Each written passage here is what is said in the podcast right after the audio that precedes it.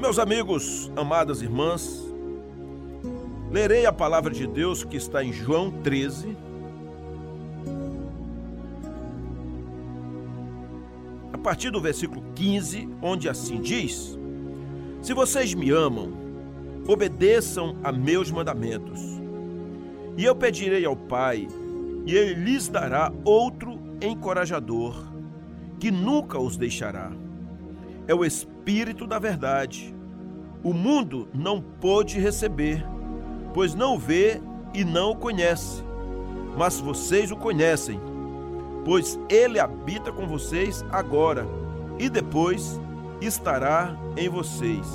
Não os deixarei órfãos, voltarei para vocês. O Senhor Jesus, aquele que disse: Eu sou o caminho, a verdade e a vida, ninguém pode vir ao Pai senão por mim.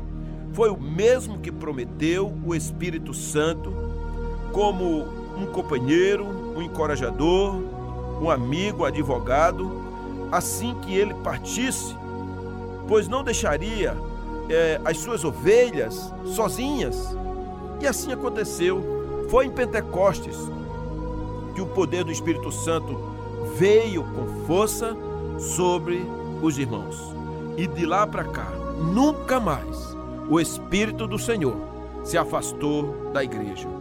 Mas, amados, um assunto que eu quero trazer aqui é a respeito de quando se entristece o Espírito Santo no Senhor. Porque, na verdade, a, a promessa foi feita. O Senhor diz: Se vocês me amam, obedeçam a meus mandamentos. E eu pedirei ao Pai, e ele lhes dará outro encorajador que nunca os deixará. E o Espírito da Verdade, pois o mundo não conhece, mas vocês o conhecem, pois ele habita com vocês, agora e depois estará em vocês. Essa é aquela expressão de que o Espírito Santo vem em nós e sobre nós. Muito bem, o Espírito Santo, se você é alguém de Deus, se você tem a Jesus Cristo como Salvador, o Espírito Santo mora em você e ele vem sobre você. Mas o que acontece com a igreja? Quais são as advertências que o Senhor, que a Bíblia traz para nós, uma vez que nós estamos Neste mundo, temos dentro de nós o Espírito Santo, para nós que cremos em Cristo, mas porque tem algumas advertências, como não extingueis, não apagueis, não blasfemeis, como poderíamos imaginar isso? Jesus diz em Marcos 3, de 29 a 30, Eu lhes asseguro que todos os pecados e blasfêmias dos homens lhes serão perdoados mas quem blasfemar contra o Espírito Santo nunca terá perdão, é culpado de pecado eterno. Então, há pecados que não são pecados para a morte, mas algum pecado se torna um pecado para a eternidade, de tal sorte que nada fará essa situação mudar e aquela pessoa está irremediavelmente perdida. O Espírito Santo, ele é uma pessoa, faz parte da Trindade. Juntamente com o Pai e o Filho formam uma única pessoa. Ele vive dentro de nós.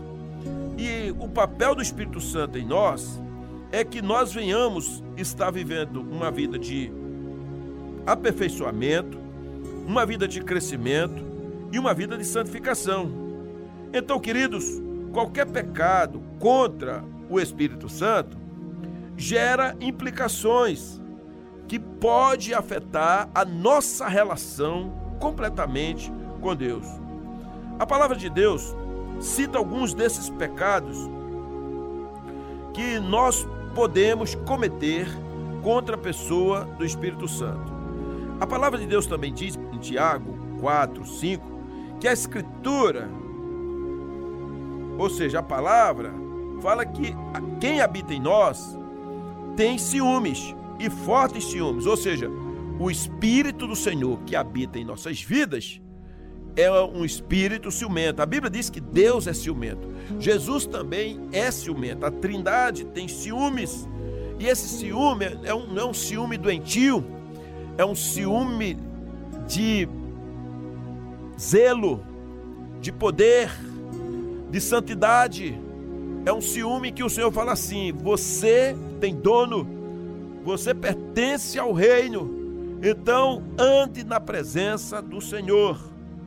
Vamos imaginar o que é que poderia fazer o Espírito Santo ser afetado dentro de nós. Eu estou partindo da premissa que você, querida, que está me ouvindo, você, meu amigo, vocês são do Senhor. Você poderá dizer, pastor, eu estou ouvindo o programa, eu estou ouvindo tudo, mas eu não tenho certeza da salvação. Eu sei que alguns não têm mesmo. Tem gente que está separada, tem gente que está desviada, tem gente que está desigrejada e está aí uma dúvida: será que eu sou de fato do Senhor ou não? Será que eu vou para o céu ou não? Será que eu serei arrebatado ou não? Essas perguntas, elas são compatíveis com a nossa relação aqui na terra. Porque de repente a gente não está bem. Às vezes você está mal, às vezes você tropeçou, pecou. Mas o que é que a Bíblia fala sobre esse amigo que mora no coração de todo aquele que foi lavado no sangue de Jesus? O que é que a palavra de Deus tem a nos ensinar em relação à habitação do Espírito Santo no coração de homens e mulheres que pertencem ao Senhor? Por isso, aqui fica uma advertência. Se você ainda não tem o Espírito Santo, é porque você não confessou publicamente o nome de Jesus. É porque você não se arrependeu dos seus pecados, é porque você não virou as costas para o pecado. Mas se você já confessou Jesus e virou as costas para o pecado, o Senhor, ele vem sobre você e perdoa os seus pecados. E você é uma pessoa curada, tratada e liberta. Então, amados, vamos aqui imaginar que pecado nós poderíamos imaginar que afeta o Espírito Santo. O que a Bíblia diz. Um deles em relação a mentir e atribuir alguma coisa como se quisesse enganar os homens. Por exemplo, a Bíblia relata o fato de que um membro da igreja, ele juntamente com a sua mulher, o ele se chamando Ananias e a sua mulher Safira, eles sendo da igreja, e trabalhando no reino de Deus, eles contaram uma história para os apóstolos que era uma mentira. E Pedro ficou muito indignado com aquilo. É tanto que Pedro diz assim: Ananias, como você permitiu que Satanás enchesse o seu coração ao ponto de você mentir ao Espírito Santo e guardar para si uma parte do dinheiro que recebeu pela propriedade? Claro, irmãos, Pedro não chegou nenhuma vez e pediu que todo o dinheiro daquela propriedade fosse entregue aos apóstolos. A questão não estava aí. É que houve uma mentira. Ananias tinha uma propriedade e Safira, juntamente com ele, venderam essa propriedade, pegaram a parte do dinheiro, ficaram com eles, e eles foram para os apóstolos e disseram: Olha, essa propriedade nós vendemos por tanto. Ou seja, eles defraudaram e fraudaram. Eles mentiram, utilizaram balanças é, fraudulentas, injustas, para tentar convencer os apóstolos para ficar bem na fotografia, mas eles tinham escondido o que era real. Então o Espírito Santo, que era muito palpável na vida de Pedro, o apóstolo, revelou tudo. E por isso, Pedro, indignado, na autoridade que Deus havia lhe dado, ele é assim, bradou dos céus, tanto Ananias quanto Safira morreram. Morreram pela mentira ao Espírito Santo. Então, essa é uma lição que eu tiro aqui. Devemos atribuir ao Senhor aquilo que é do Senhor. A Bíblia diz que a nossa conversa deve ser sim, sim, não, não. O que passa disso é procedimento do maligno. Então a gente precisa ter cuidado, irmãos. Queridas, para não estar mentindo e atribuindo que Deus me disse, que Deus falou, é, inventando uma história para poder às vezes tirar proveito ou ficar bem na fotografia. Poderá ser que você esteja mentindo contra o Espírito Santo. Cuidado, abra seus olhos, faça uma análise do que diz, do que fala. Ande com cuidado, querido. Nós todos precisamos deixar que o Espírito Santo seja a verdade dentro de nós. Que o Espírito Santo conduza as nossas vidas de uma forma vitoriosa. Entenda comigo. Se o Espírito Santo se calar dentro de mim e de você, nós estamos perdidos. Porque seremos homens e mulheres carnais, malignos. Um crente carnal é pior do que um descrente satanista. Porque aquele lá não conhece Jesus, o crente carnal conhece. E de repente está fazendo alguma coisa, algumas atitudes que vai entristecendo o Espírito Santo. Então não minta para o Espírito Santo. Se alguma coisa está acontecendo nessa área, por favor, caia de joelhos, confesse ao Senhor, peça perdão e se volte para Ele. Olha o que diz Efésios 4,30. Não entristeçam o Espírito Santo de Deus, com o qual vocês foram selados para o dia da redenção. Eu falei lá de Atos 5,3 para que nós não venhamos cair em mentiras atribuindo, dizendo que o Senhor fez isso ou aquilo outro, quando de fato Deus não mandou coisa nenhuma e a gente está mentindo. Isso incorre num erro grave, pois o Espírito Santo pode é, se entristecer e sair da sua vida. Então agora vem uma palavra: não entristeça o Espírito Santo. Paulo diz isso em Efésios 4,30. Por que isso? Porque Paulo ele menciona que algumas coisas pode calar, entristecer o Espírito Santo. Quando? Quando vêm palavras que não agradam ao Senhor. Olha o que diz aqui, ah, os versículos 29. O versículo 29.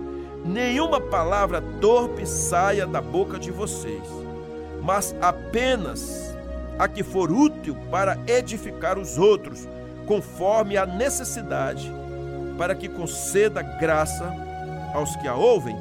Veja só, querido, imagine comigo Cuidado com os palavrões, com as palavras que você fala com tanta vontade, que você chama aí palavras chulas, é, expressando uma pseudo-liberdade, mostrando que é desenrolado, e quando está com raiva, aí sai um palavrão, quando está jogando bola, é, quando está zangado, quando alguém pisou no seu pé, quando alguém dá um, um tranco no trânsito, quando na hora que é para passar o troco, a pessoa se atrapalha, você fica de repente ali inchando e chama palavrão e depois, não, eu sou humano. Claro que é humano, mas você não precisa entristecer o Espírito Santo com palavras ridículas, com palavras que só calam o Senhor, entristecem dentro de você. Então tenha cuidado. Também as suas atitudes. Versículo 31 diz assim de Efésios 4: Livrem-se de toda a amargura, indignação e ira, gritaria e calúnia, bem como de toda maldade. Quantas instruções para nós! Somos chamados a nos livrarmos de coisas que, que tornam o coração amargo, indignado, irado, é, gritaria. Gritaria, tem gente que só fala com o dedo em riste, gritando, mostrando com quantos pauzinhos se faz uma gaiola, é, tem poder, que é filho do desembargador tal, que é conhecido de seu cicrano, que eu posso levantar aqui as pessoas que são influentes. Claro que é bom ter pessoas influentes, é bom ter pessoas do poder, mas isso não deve servir para você tomar uma atitude é, que traz indignação, que levanta ira, calúnia, gritaria ou maldades, o Senhor está divertindo a mim a você, meu irmão, a você, minha querida, para que venhamos viver uma vida com atitudes santificadas e santificadoras e não pecaminosas. Nós precisamos ter todo o cuidado. A gente também precisa lembrar das nossas, das nossas palavras, da, da, das nossas atitudes, mas acima de tudo das nossas práticas. O versículo 3 de Efésios 5 diz assim: Entre vocês não deve haver sequer menção de imoralidade sexual, como também de nenhuma espécie de impureza e de cobiça, pois essas coisas não são próprias para os santos. Lembra que Paulo disse: Tudo me é lícito, mas nem tudo me convém.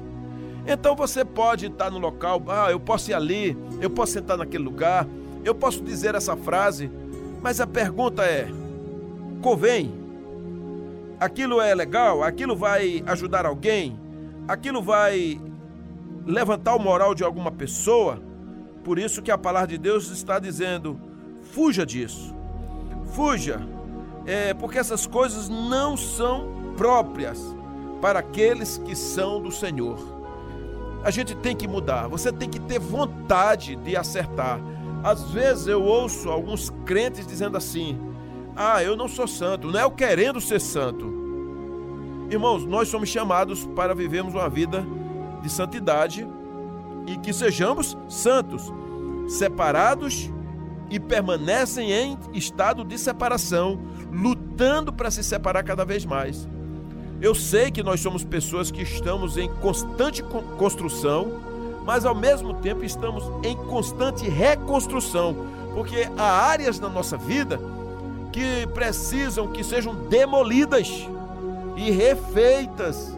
São áreas que estão podres, áreas fragilizadas, áreas carnais, áreas mundanas. Então a gente precisa rever. Você chama palavrão? Gosta de pornografia, de sensualidade, de estar na roda dos escarnecedores, de piadas pesadas? Ou você é aquele que nem fede nem cheira, senta lá no sofá e fica ali feito uma pessoa hibernando, não fica indignado com o erro, com o pecado, com as mentiras, e você pelo menos fica calado, talvez quase aplaudindo e querendo ficar bem na fotografia, usando um método político para que não seja reprovado. Será que você faz isso? É um desses? Então tenha cuidado. Eu estou falando do Espírito Santo para que ele volte a se alegrar dentro de nós, dentro de você e haja um profundo crescimento, que o Espírito Santo ele de fato seja aquela pessoa livre para operar dentro de nós. Deixa o Espírito Santo tratar o seu coração. Deixa o Espírito Santo fazer o que é reto. Deixa o Espírito Santo dominar a sua vida. Deixa o Espírito Santo transbordar no seu coração. Deixa o Espírito Santo governar a sua alma. Deixa o Espírito Santo ditar as regras da sua trajetória. É com o Espírito Santo Olha o que diz em 1 Tessalonicenses 5,19: Não apaguem o espírito. Então vamos lá. Primeiro, a palavra de Deus está proibindo e condenando alguém que mente para o Espírito Santo. A palavra de Deus também nos exorta para que nós não venhamos entristecer o Espírito Santo. Ela também nos ajuda a, a dizer que não devamos apagar o Espírito Santo. E você poderá dizer, pastor, qual a diferença entre entristecer e apagar o Espírito Santo? Gente, há uma diferença. O Espírito Santo triste, ele simplesmente ele não rende em você aquilo que é, que é possível. Porque quando o Espírito Santo está à vontade, quando ele domina, se você entender que você é casa de Deus, que você é templo do Espírito Santo, e se você disser já não vivo eu, mas Cristo vive em mim, então esse Espírito Santo, essa pessoa maravilhosa, esse consolador, ele tem liberdade para agir. Se você ora, por exemplo, então o mundo espiritual se abre. Se você clama, se você intercede, se você lê a palavra, se você conversa com o Espírito Santo, ele fica à vontade dentro de você. Se o Espírito Santo é seu amigo, se ele é aquela pessoa que você é, tem prazer de estar andando com ele, prazer de que ele habita dentro de você, se você chama ele de meu amigo, eu fiquei assim muito feliz, porque por esses dias tinha uma missionária dando uma palestra para nós é, na igreja e ela disse assim: Eu estava conversando com meu amigo o que iria trazer para aqui. E o tempo todo ela se referiu ao Espírito Santo, o meu amigo, o meu amigo. E naquela tarde, o seu amigo, o Espírito Santo, usou aquela mulher de uma forma impressionante. Todos nós percebemos que o amigo dela estava com ela e nós ficamos felizes e nós fomos todos abençoados porque o amigo dela também era amigo da gente. E é isso que eu quero falar. Por isso, há uma pergunta que direciono diretamente ao seu coração. Você pode chamar o Espírito Santo do, de meu amigo? Você realmente considera o Espírito Santo a tal ponto de que ele olha para você e habita dentro de você e fala assim: aqui é meu lugar, aqui eu estou à vontade. Por isso, quando a palavra de Deus está dizendo não entristeça o Espírito Santo, ou não entristeçam, está no plural, então a Bíblia diz por quê? Porque você foi selado. Você não é uma pessoa qualquer. Quem tem o Espírito Santo é uma pessoa selada. O, o selo é o sinal da inviolabilidade. O selo está dizendo que você tem um dono, tem uma chancela, que você pertence, que você não é mais dono do seu nariz, que você não é mais sua propriedade, que o seu ego já não pode mais andar com você. Agora tem que ser o Espírito Santo. Então não entristeça, não impeça, não atrapalhe, não fique aí botando empecilho. Saia da frente, porque o Espírito Santo é quem vai falar. Ele é quem vai agir. Ele é quem vai realmente falar no seu lugar. Agora, o pior mesmo, ou pelo menos o caminhando numa sequência de, de piorar tudo, é quando ah, o Espírito Santo se apaga na pessoa. A Bíblia diz assim: não extingueis o Espírito Santo. Em outra versão fala assim: não apaguem.